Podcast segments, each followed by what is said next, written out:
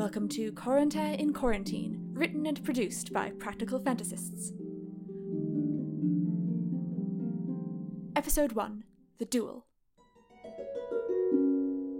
In these direst times of plague, when the powers of heaven and earth forbid us to mingle, I, Lord Corentin of Dull, feel it is my moral obligation, no, imperative, to offer wise words for the preservation of your body and wits. Are you following me, Tuzan, my scribe? From a safe distance, my lord, but I am noting your every word for the preservation of my body and wits. Right. To pass the time, we noblest of knights should diligently keep up the practice of stabbing our fellows with swords. But here, sequestered within the confines of my castle, I must bear the hardships of isolation alone. Because Edouin and I clearly don't count. Alone with no one to fight. I am deprived of all my marital joys. You mean Marshall, sir? That too. Well, perhaps your cunning plan to shoot off love letters would work better once you and Edouin finish setting up your archery butt. Your aim is still hit and miss, sir, as are your compliments. Shoot me down, why don't you, Tuzan? If that's how you feel, you can go back to securing my gates. I don't need your help setting up a practice range. Very well. May you enjoy getting arrows in your butt, sir. Now, where's my target? Elwyn? Here, sir. Good. If you could just set that butt up over there. No, no, no, over there. Can't you see where I'm pointing? But that's the door, sir. Actually, I think I'd prefer a moving target. Just carry on while I take aim. No, don't drop the target. How am I supposed to hit it if you drop it? I'm just rolling the target strategically away from me, sir. Lord Corentin, sir. Tuzan, what is it this time? Can't you see I'm ever so busy doing nothing? But, sir, there are people at the gate, sir. Should we let them in? Of course not. I already told you no one was allowed entry. That you did, sir? Only it's not no one, is it? It's Lord Gurin, your former brother in arms, or perhaps I should say martial partner. Oh, fine. I suppose I'd better turn him away personally. Corentin! Oh, Gurin. How long are you gonna make us wait out here? In the glorious fresh air, with your luscious locks fluttering gloriously in the breeze. Corentin! Sir, if you send him on his way, he will surely be transformed. To grant him sanctuary is a risk, but if you don't, sir, this may be the last time you set eyes upon him, man to man. Oh, fine. Open the gates. I really could use a good partner. For duels. What's the point of home improvements if there's no one to fight in them? Corentin, I haven't seen you since our wedding feast. And is that Lafren? Lord Corentin, what a joy to see you in such fine form. What? You brought her as well? Lafren is my wife, Corentin. We're on our honeymoon. Of course I brought her. And Nolwenn. Why did you bring a wise woman? Are you ill? I offered the friend my protective services as a wedding gift. It was the least I could do since I was once her mother's ward. She has been more valiant than twenty armed men in tackling the escaped chickens of La Havre and the unknown menace of Plougastel-Daoulas. And Brother Brannock, why did you need a priest on your honeymoon? I was rather wondering that myself. I thought my duty was done when I blessed their union, but apparently that wasn't enough. Well, you never know when you might need another miracle. Or another annulment? Quarantine. Now, I've let you in because I'm dying for a duel, but you absolutely can't stay. You mean that you'll toss us from your doorstep after all we've been through together? After I saved your life on that rabbit hunt? Ah, stay back, Lord Gurin, though that night will forever be seared upon my memory. For our mutual protection in these times, no one is to come within three feet of each other. What is this nonsense? The new laws. Don't you know about measures of solitude? Where have you been, anyway? Too enraptured in each other's presence to care for anything else? He means in breast. So you haven't heard about the great stoatification?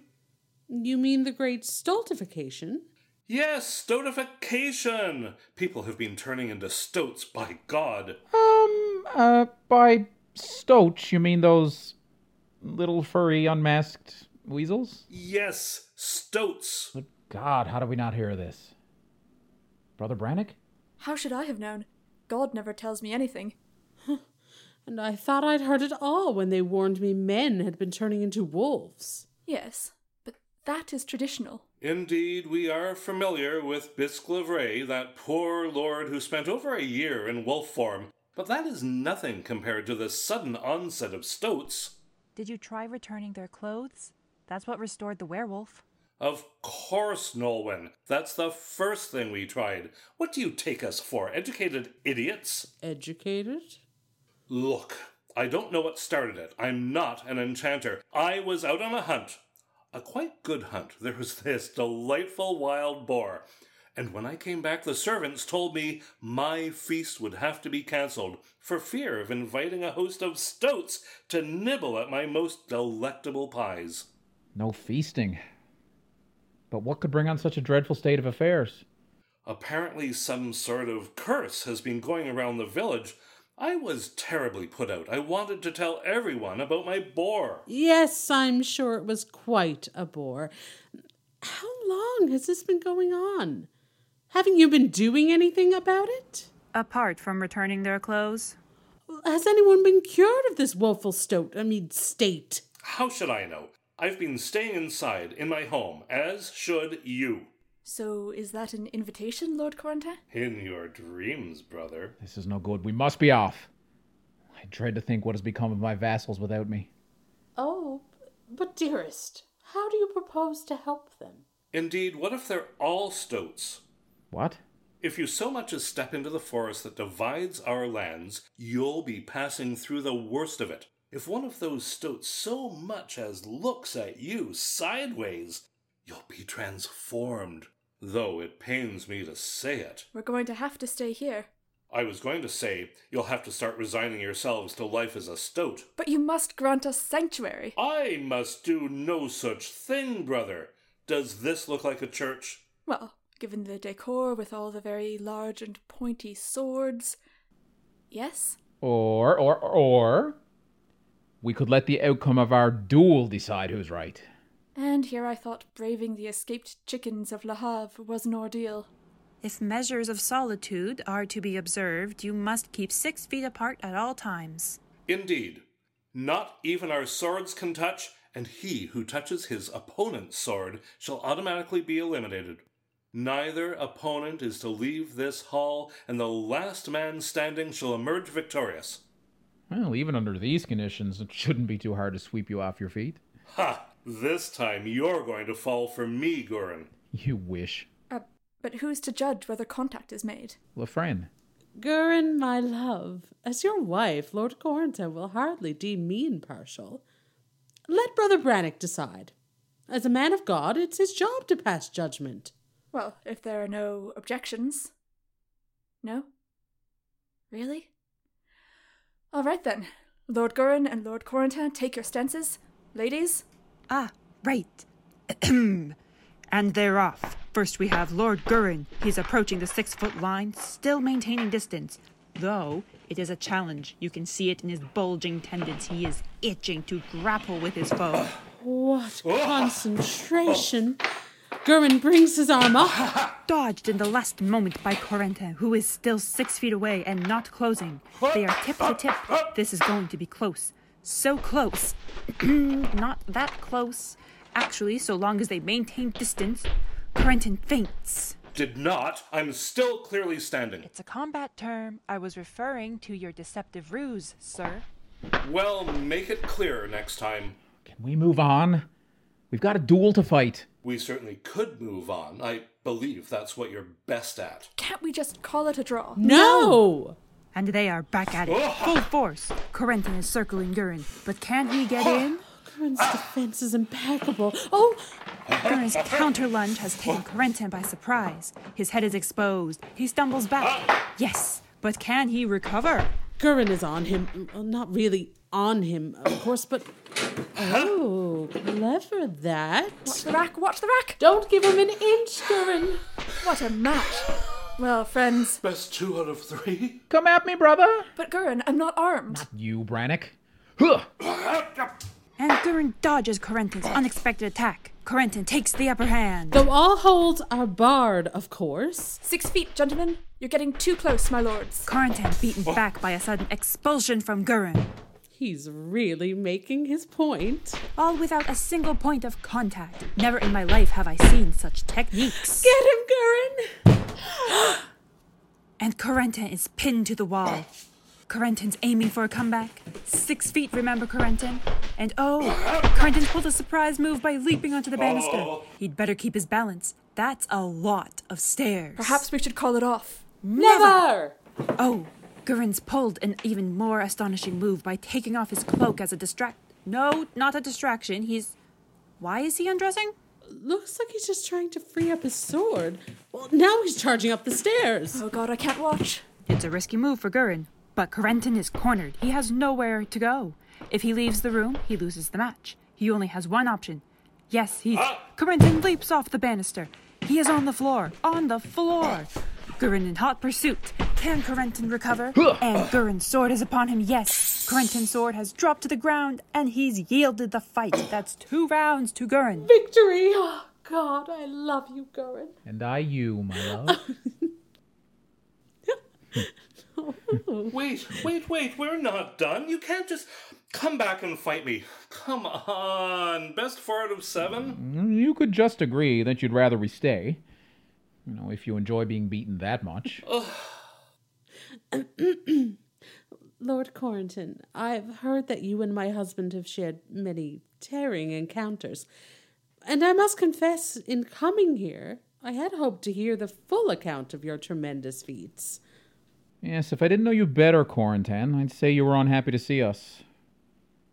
You know, there was a time when you used to make all sorts of excuses to come visit me. And of course, that was before I married Lefren. But of course, much has changed since then, especially with the stoating. If you turned us away, people might talk. Well, not if they're stoats, of course. But how disappointing it would be if you did not live up to your extraordinary reputation. You make a fair point. I do have a spare bedroom, which might do well for you, milady. Well, that'll suit us indeed, Corentin. Thank you. Oh, I meant for the lady. For yourself, I believe there is an old cot in a dank corner of the stable yard. Corrington? And what of Brother Brannock and myself? I suppose we'll take our chances with the stoats? Though, of course, we'd prefer to remain human. I suppose there are twenty-one other guest rooms for you to choose from. Very good. I say that this calls for a feast. Or, um, maybe some quiet time alone would be better. oh, uh, indeed. Go on then. Leave me in peace. That's right. Go off to your rooms and and leave me alone. Tuzan, my scribe, Yes, sir? you still have the scroll. Of course, sir. You intend me to continue your lamentations? I, I mean, words of wisdom, sir? Yes, attend me now, for I have advice that may yet see us through this long and tribulating tribulation. Don't fight your enemies. Fight your friends. They're less likely to kill you. Thank you for listening to Corentin in Quarantine, featuring David Lone as Corentin, Sandra Mills as Lefren, Chris Langdon as Gurren, Julia Wilson as Nolwenn, and Karen Murray Bergquist as Brannock. This episode also featured Aaron Scawthorne as Chazin and Patrick Lewis as Elouan. The episode was written by Aaron Scawthorne and Karen Murray Bergquist, and the music was written and performed by Sophie Resnick. You can find us on Instagram at Corentin in Quarantine, or donate to our Ko-fi page through the link below. We are also featured on Apple Podcasts and Spotify, so please like, subscribe, leave a review, and share the love.